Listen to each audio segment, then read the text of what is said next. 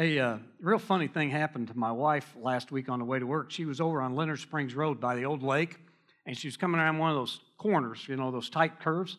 And somebody ran her off the road, almost in a ditch. So she grabs the wheel and gets back up on the road, you know, like you do. And she said as she went by, she noticed that it was two teenagers, young teenagers in a car. And so she hollered out, they had the window down. She said, Hey, boys, watch what you're doing. And one of them yelled back at her, Pig. And she couldn't believe it. I mean, who does he think is talking to her like that? Now, if you guys knew my wife, she's very quiet, very unassuming, but she was ticked off, you know, that these kids would talk to her like that. So she decided to yell back a little Christian constructive wisdom to them. So she hollered back out her window, You're the pig. And she said she went around the next corner, and sure enough, there was a great big sow in the middle of the road. They were just trying to warn her there was a pig out there. Well, that didn't happen for sure, okay? But things like that do happen all the time. And when they happen, clarity is, is good. Clarity is always a good thing. And I was thinking about that as I get started this morning, just in case any of you are wondering uh, about me. I mean, who does he think he is? What's he doing up here? And where's John? Uh, we're holding John hostage back there so I could preach this morning. But uh, I wanted to clear that up. I'm Jim Kane. I'm from South Union. And uh, we are huge Sherwood Oaks fans. Have been for years. And I'll tell you why. 27 and a half years ago, I took that little church out there, I had 14 people in it. And your minister, Tom, treated me like an equal right out of the chute. I mean, this mega church minister came across to this country hick preacher and treated me like one of the boys. We uh, golfed together, we went to movies together, he got me in the preaching group, and I have not and will never forget that.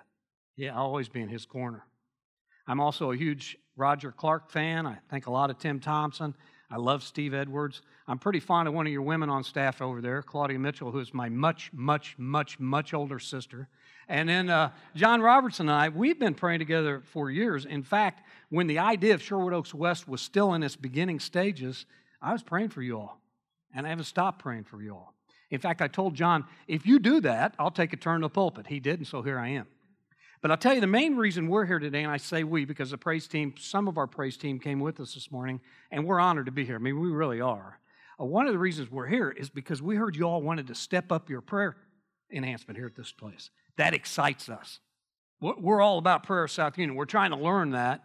And, and I'll tell you one of the reasons why. I went with Roger Clark and several area ministers about 10 years ago to Brooklyn Tabernacle in New York. You ever been there? That's a house of prayer there led by a house of prayer man, uh, man of God, Jim Cymbala. And I'll never forget some of the stuff he told us. He said, Jesus did not say, My house will be called a house of preaching. He didn't say it will be called a house of children's programming or worship. He didn't say it would be a house of fellowship. Those are big, important things. He said, My house will be called a house of prayer. He said, Gentlemen, if you preach the best sermon you've ever preached in your life, and you don't give them an opportunity to come to the altar and let the only person in the room, the Holy Spirit, do something with their hearts, shame on you. You just put on a show. If your worship team brings the house down with music and you don't give those folks a chance to come to the altar and let the Holy Spirit work on their heart, shame on you. You just had a performance. Well, that really got us. We got to thinking about that. At the time, we were running two services. We did three for a while, but first service had about 30 people in it. It was killing us. But our, even then, our services, we're like you also. You know how it is. You got to keep them structured. And we got to think if the Holy Spirit was going to show up one of our services, he had to make an appointment, had a five minute slot someplace. And so, what we brought this morning to you, is you uh, want to grow in, becoming a house of prayer, is what we do at South Union. And we thought maybe some of it you can use and maybe not. We're excited about it. We've moved all of our, uh, our the main part of our worship and our communion time at the end of the service so that on any, in, uh, any uh, given Sunday, our family has 20, 25 minutes sometimes to work with the Holy Spirit. And so, if you've heard something during the sermon or during worship or something's gone on in your life, then the only person that can do anything about it, you'll have plenty of time to do that. And so that's what we do at South Union. We're going to do that with you all this morning. We've also made it very clear at South Union that the altar is open at any time. And people can come up while I'm preaching, while we're doing announcements, anytime during song service. It's open now, too. You guys got brand new pillows. Nobody's even been on them. So come up anytime you want to. But we're going to have some special time at the end of the service uh, to, to, let the Holy Spirit work on us. Now, we got a long way to go uh, working on this prayer. We, we feel like children, which I think is okay. Being childlike, Jesus likes that. In fact, he said, if you want to come to his kingdom, you have to come as a child. And so I want to talk to you about that. Because I wanted to preach a little instead of just telling you why I was here. So, Luke chapter 18, beginning with verse 15, is our text this morning. And I'm going to read that to you, and then we'll talk about it, and then we'll get to the altar. People were also bringing babies to Jesus to have him touch them. When the disciples saw this, they rebuked him. But Jesus called the children to him and he said, Let the little children come to me and do not hinder them, for the kingdom of God belongs to such as these. I tell you the truth, Jesus says, anyone who will not receive the kingdom of God like a little child will not enter it. Remember that passage? It's pretty cool. When you think about it, uh, the Christian life's really a paradox anyway. Uh, we die to live, we give to receive. We lose our life to gain life. We humble ourselves so we can be exalted. We surrender to win. We're willing to be last so we can be first. And in this text, Jesus said, if you want to grow up, not only in your prayer life, but if you want to grow up at all in Christ, you've got to become like a little child first. So I want to tell you three things this morning because that's what preachers do. We always do threes. And because that's what I learned from Bob Russell about 20 years ago uh, concerning this, concerning growing up like children, and then we'll spend some time at the altar. Number one, we should have a childlike purity about us.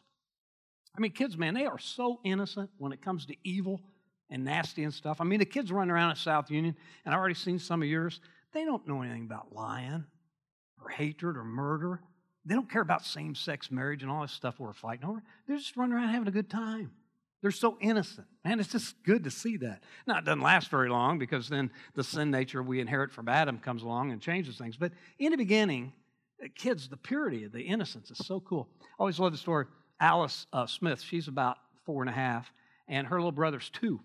And they like to kind of mosey on over in Mrs. Wilson's yard, their next door neighbor, because she's got a little tea set she keeps outside. And they go over there as Mr. and Mrs. Smith, and they have tea with Mrs. Wilson. So she had them over one morning, and they were having tea, and they were sitting around eating those little sugar wafers. And she said, I'm just so glad the Smiths are here today, Mrs. Wilson said. And she said, Would you all like another glass of tea? And, and little Alice said, No, I'm afraid we must go. It appears my husband has messed his pants. I mean, kids, man, they're just so much fun to watch, and it's so innocent. Jesus says, hey, as adult Christians, that's the kind of purity I want you to have in your lives. Now, look, as I stand up here and look out here, you guys look a lot like South Union people. There's no innocence in here. None of us are pure. The Bible says we've all sinned and fallen short of the glory of God. But the huge promise of God, and the reason I preach, is that we can all become innocent and pure again through the cleansing blood of Jesus. The Bible says, though your sins be like scarlet, they'll be white as snow, Isaiah 118. Once you and I accept Jesus Christ and are born again through the water and the blood, when God looks at us, He actually sees us as little children. It's amazing. Everything becomes new. But here's the thing after we do that, after we become Christian and receive this clean slate, we ought to be working real hard with the Holy Spirit constantly to keep this childlike purity when it comes to sin.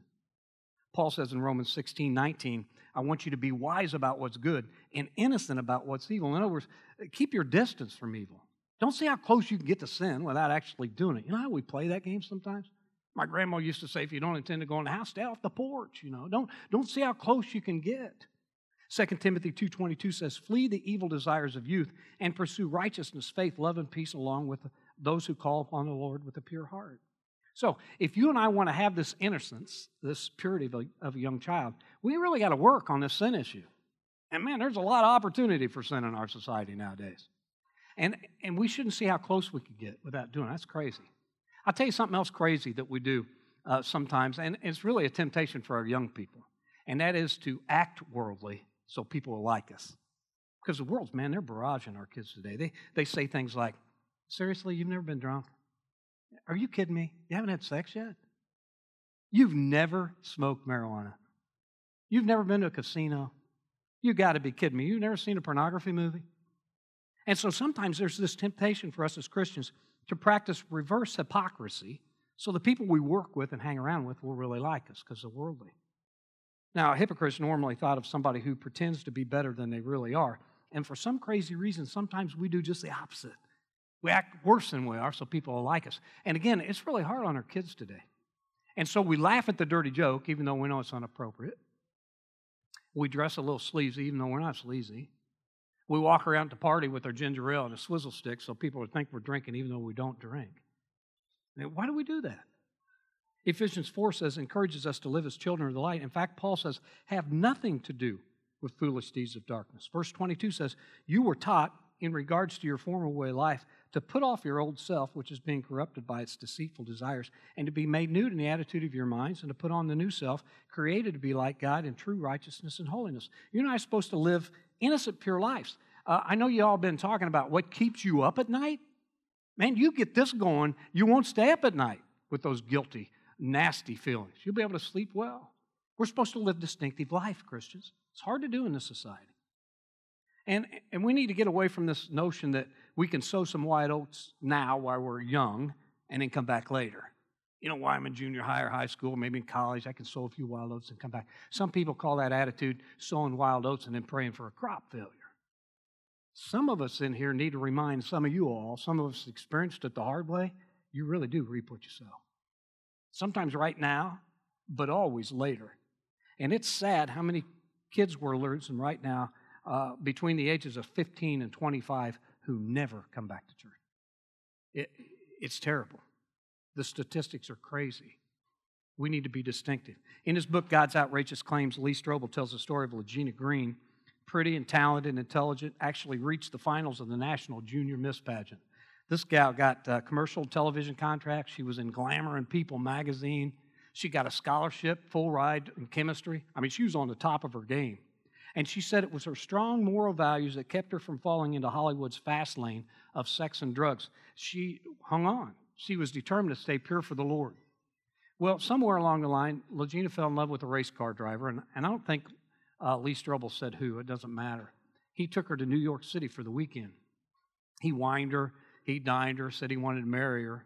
And uh, as strong as she'd been, as determined as she'd been to stay pure, she let her guard down one weekend. She had her first sexual encounter, and that's where she got AIDS. Unbelievable. One goof, one mistake. She said, I wish uh, uh, I could go back and change the weekend. Of course, she can't. She's reaping what she sowed. Now, did God forgive her? Absolutely. He asked her, she asked him, and he did. But she still has AIDS. And now she travels the country warning young people about the danger of straying from God's plan. You, you and I need to be intentional about helping our children stay pure. I mean, they're being barraged. I, I don't know if I could have made it if I was a young kid today. We need to help them, teach them to be strong and stay pure in the Lord. And we need to do that by example. And we need to tell them that even if you do escape disease, even if you don't get caught drunk driving, even if you do avoid a lifelong addiction, even if you do come back to the church at some point, sin always leaves a scar. It always destroys your witness a little bit. It always takes you farther than you want to go and keeps you longer than you want to stay. That's why James chapter 1 verse 27 says, "This is religion that our God and Father accepts as pure. Visit widows and orphans in their distress and to keep yourself unstained by the world." Jesus says, "I want you all to be like a child in your purity so you can grow up in me." Now, another quality we need, the second one, is we need to have a childlike wonder in our lives. Um, I have seven grandkids, number eight on the way. And I got a lot to learn in that department too, but I can tell you a few things about grandkids. They're expensive, uh, they're a lot of fun, they take up a lot of time and energy. And one of the most fascinating things to me about my grandkids is how fascinated they are by simple things, little things. I mean, we spent one day a couple of weeks ago, two and a half hours we spent looking for worms under rocks. I mean, they were mesmerized by that. One, one evening last winter, it was too cold to do anything outside, so we got the Play Doh out. Three and a half hours we played with Play Doh. I mean, I had a blast. I know they did. You know, can look at clouds and just a simple game. They can keep them going. The wonder of a child, it's amazing. Somebody wrote, I am hereby tendering my resignation as an adult. I've decided I'd like to accept the responsibility of an eight year old again. I want to go to McDonald's and think it's a four star restaurant. I want to sell sticks across a fresh mud puddle and think M&Ms are better than money because you can eat them. I want to lie under a big oak tree and run a lemonade stand with my friends on a hot summer day. I want to return to a time when life was simple. I want to think the world is fair again, that everyone is honest and good. I want to believe that anything is possible. I want to be oblivious to the complexities of life and be overly excited about the little things again. I want to believe in the power of smiles and hugs and a kind word. I want to make angels in the snow. So here's my checkbook, my credit card, my car keys, and my 401k statements. I'm officially resigning from adulthood. And if you want to discuss this further, you have to catch me first, because tag, you're it. Some of us, man, some of you look tired. Some of us need some of that wonder back. You know, life has a way of stripping that from us. Get a little older, things become commonplace. I mean, how many birds can you see and still be amazed? Things become normal. And then you throw into that disappointments, cancers, death, conflict. And, and if we're not careful, we move from wonder like a child right into indifference. And it's just a short difference from indifference to cynicism. And you become people who not only don't have any fun yourself, you get upset when anybody else is having a good time. Now, I admit the Christian walk is a lot more than just wonder and excitement, and we can't go around on our official high singing kumbaya all the time. I do know that we deal with death and we deal with cancer and we deal with evil things. But, family, listen to me. If you never get goosebumps anymore, if you never hair, have the hair on the back of your neck stand up in church service anymore, if you're never driven to tears anymore, then the Christian life will become dull and artificial. If you can never stand and say, Lord, I'm standing here in wide eyed wonder of who you are, things will get dull for you. Mark chapter 9, verse 15, the Bible says, As soon as the people saw Jesus, they were overwhelmed with wonder and they ran to meet him. I wonder, when was the last time you were overwhelmed with the wonder of Jesus Christ? When was the last time? I, sit up front at our church too, but when was the last time when, when you were singing a song here about bowing before Him that you got down on your knees and you didn't care what anybody thought? I told my family years ago, I, I don't want to embarrass you. This is not for a show, but we sing a song about bowing our knees. I'm probably going to get down on my knees. When's the last time you did that? When's the last time you raised your hands and just said amen to the Lord? You know, our God is an awesome God. And he reigns from heaven above with wisdom, power, and love. Our God's an awesome God. And we ought to sing about that once in a while.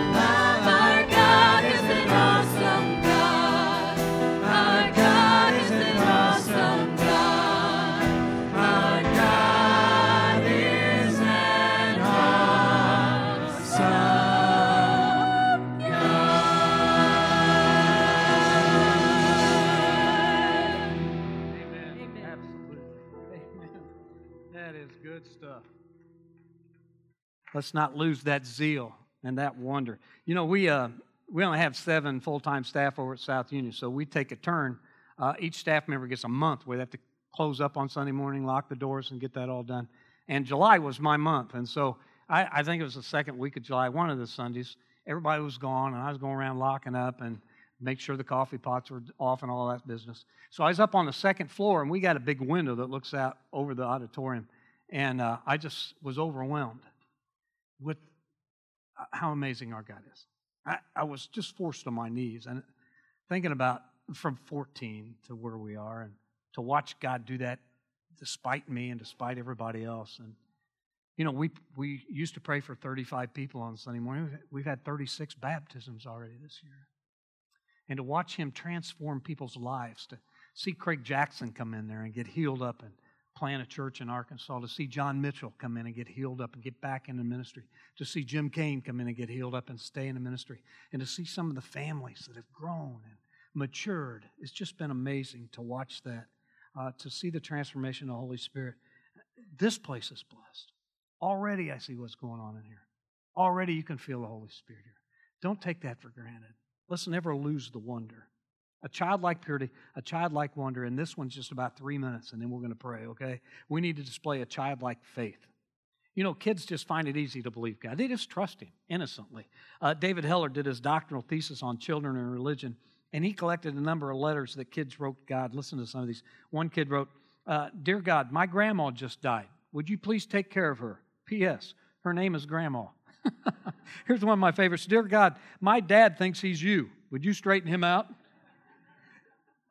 Boy named Eugene wrote, Dear God, I, I didn't think orange went with purple until I saw the sunset you made on Tuesday. It was cool. Dear God, I learned in school this week that you can make butterflies out of caterpillars. I think that's cool. What can you do for my sister? She is so ugly. and little Elliot wrote, Dear God, I think about you sometimes even when I'm not praying. Isn't that amazing? I mean, kids, man, God is so real to them. They just trust Him. They don't doubt Him. They don't doubt His word. You can tell kids the stories. They're probably telling them right now the stories of uh, Daniel in the lion's den and, and Moses parting the Red Sea and Jesus walking on the water. They don't debate that. They don't argue that. They just accept that. They say, wow, that's amazing. But something happens to us along the way, and we become skeptical of anything that we don't experience. I think we think we grow up and get smart. And in the words of Jesus, we become foolish and slow of heart to believe all that was written. We start saying things like, How can I be sure that all things work to good to those who love the Lord and are called according to his purpose didn't work out so well for the Jones family? How can I be sure that God will meet all my needs according to his riches and glory? It didn't work out so well for the Smiths. How can I be sure the Word of God is true and real? Brilliant people are sure laughing about it nowadays. How can I be sure there is a heaven after we die? Maybe it's just a myth. But Jesus says to us, to be pleasing to God, I want you to have a childlike faith. Hebrews 11 1 says, Faith is being sure of what we hope for and certain of what we do not see. I love the banner that reads, Faith is going to the edge of all the light you have and then taking one more step. And family, God's given us a lot of light. We have a lot of evidence. We have creation, the miracle of the birth of a baby, the mystery of the seed, the conviction of conscience, the historical resurrection of Jesus Christ, the lasting power of the church, answered prayer, fulfilled prophecy, transformed lives, the durability of the Bible. And all those things are evidence, but they're not proof. There comes a time where you and I have to take all the evidence, which is a lot, and take one more step. And because of all this evidence, it's not even a huge step, it's a baby step. Hebrews 11 6 says, Without faith, it's impossible to please God because anyone who comes to him must believe that he exists and that he rewards those who earnestly seek him. Tony Campolo says, You know why I believe the Bible? I believe the Bible because I choose to. In family, you and I can spend our whole life trying to prove or disprove the Bible. We're never going to be able to do that. At some point, we got to come like a little child. That's what we're going to do this morning. We've got communion set up here. This is what we do at South Union. We have a couple tables up front, there's one in the back. You can come up uh, in the next few minutes and take your communion, bring it to the altar, take it back to your seat. I'm sure there's some people walking around if you can't get up. There's some prayer people here, there's some here, and There'll be some in the prayer room. If you like to pray with them, if you like to pray for yourself, we're going to have time to do this this morning. I, I was about seven years old, and Candy and Claudia and I, were in the house playing, and I, I don't know what we were playing, but we were having a blast. It was one of those times where we were just hysterical, you know, I just didn't want it to quit. And then somebody got mad, and it was probably Candy because Claudia and I were kind of like Mary Poppins when we were kids, practically perfect in every way. But Candy was mad. So we had a big fight, and my mom kicked us out. She said, Get out. You're not going to fight. It's a beautiful day outside. Get outside anyway. Uh, now, she made us go out, and Claudia had to stay in and clean up. My mom was so mean to us. But anyway, I'm starting out of the house, and my shoestring got caught in the door, and I fell, and uh, I hit the garage ledge, and I cut my head two places 10 stitches here, two stitches here, and I knocked out my two front teeth. By the way, any young guys in here? You knock out your two front teeth and you become right now a chick magnet. I'm not kidding, man. Denise Cooper, prettiest girl in school, didn't have anything to do with me. I knocked out my two front teeth, couldn't keep her off of me. It was amazing. But anyway, I'm banging on the door trying to get back in the house, and my mom says, Lock the door. They're not coming in here till they're done fighting. My mom was so mean to me. But anyway, Claudia finally, she got feeling sorry for me, so she opened up the door, and there I'm standing, blood all over me. It was a terrible day for a seven year old. My dad, though, he took care of me. You'll meet my dad someday. Super Christian and didn't know it. So cool. Anyway, he took me to the doctor, Dr. Warbitten, and he held my hand while they stitched me. And, uh, you know, they put the numbing shot in there. I'm scared to death. And my dad just said, Hey, it's all right. That's all he said. Jimmy, it's all right. Those two words, all my fear's gone. Because when my dad said it, man, he meant it.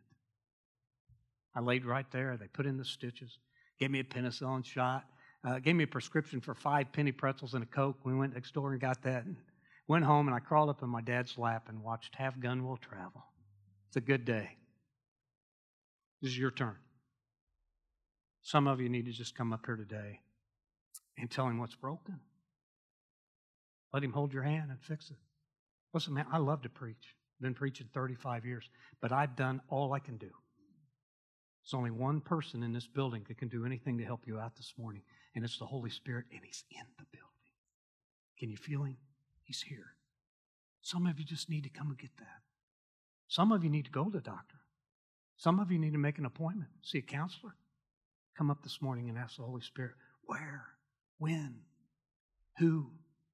Some of you just need to curl up in His lap, let Him love on you. Some of you had a good week this week, some of you had a bad week, and you need the Father. If you'd like to talk about becoming a Christian, I'll be sitting right here. The rest of you, this is your communion, worship, and altar time. Enjoy it. Will you pray with me, please?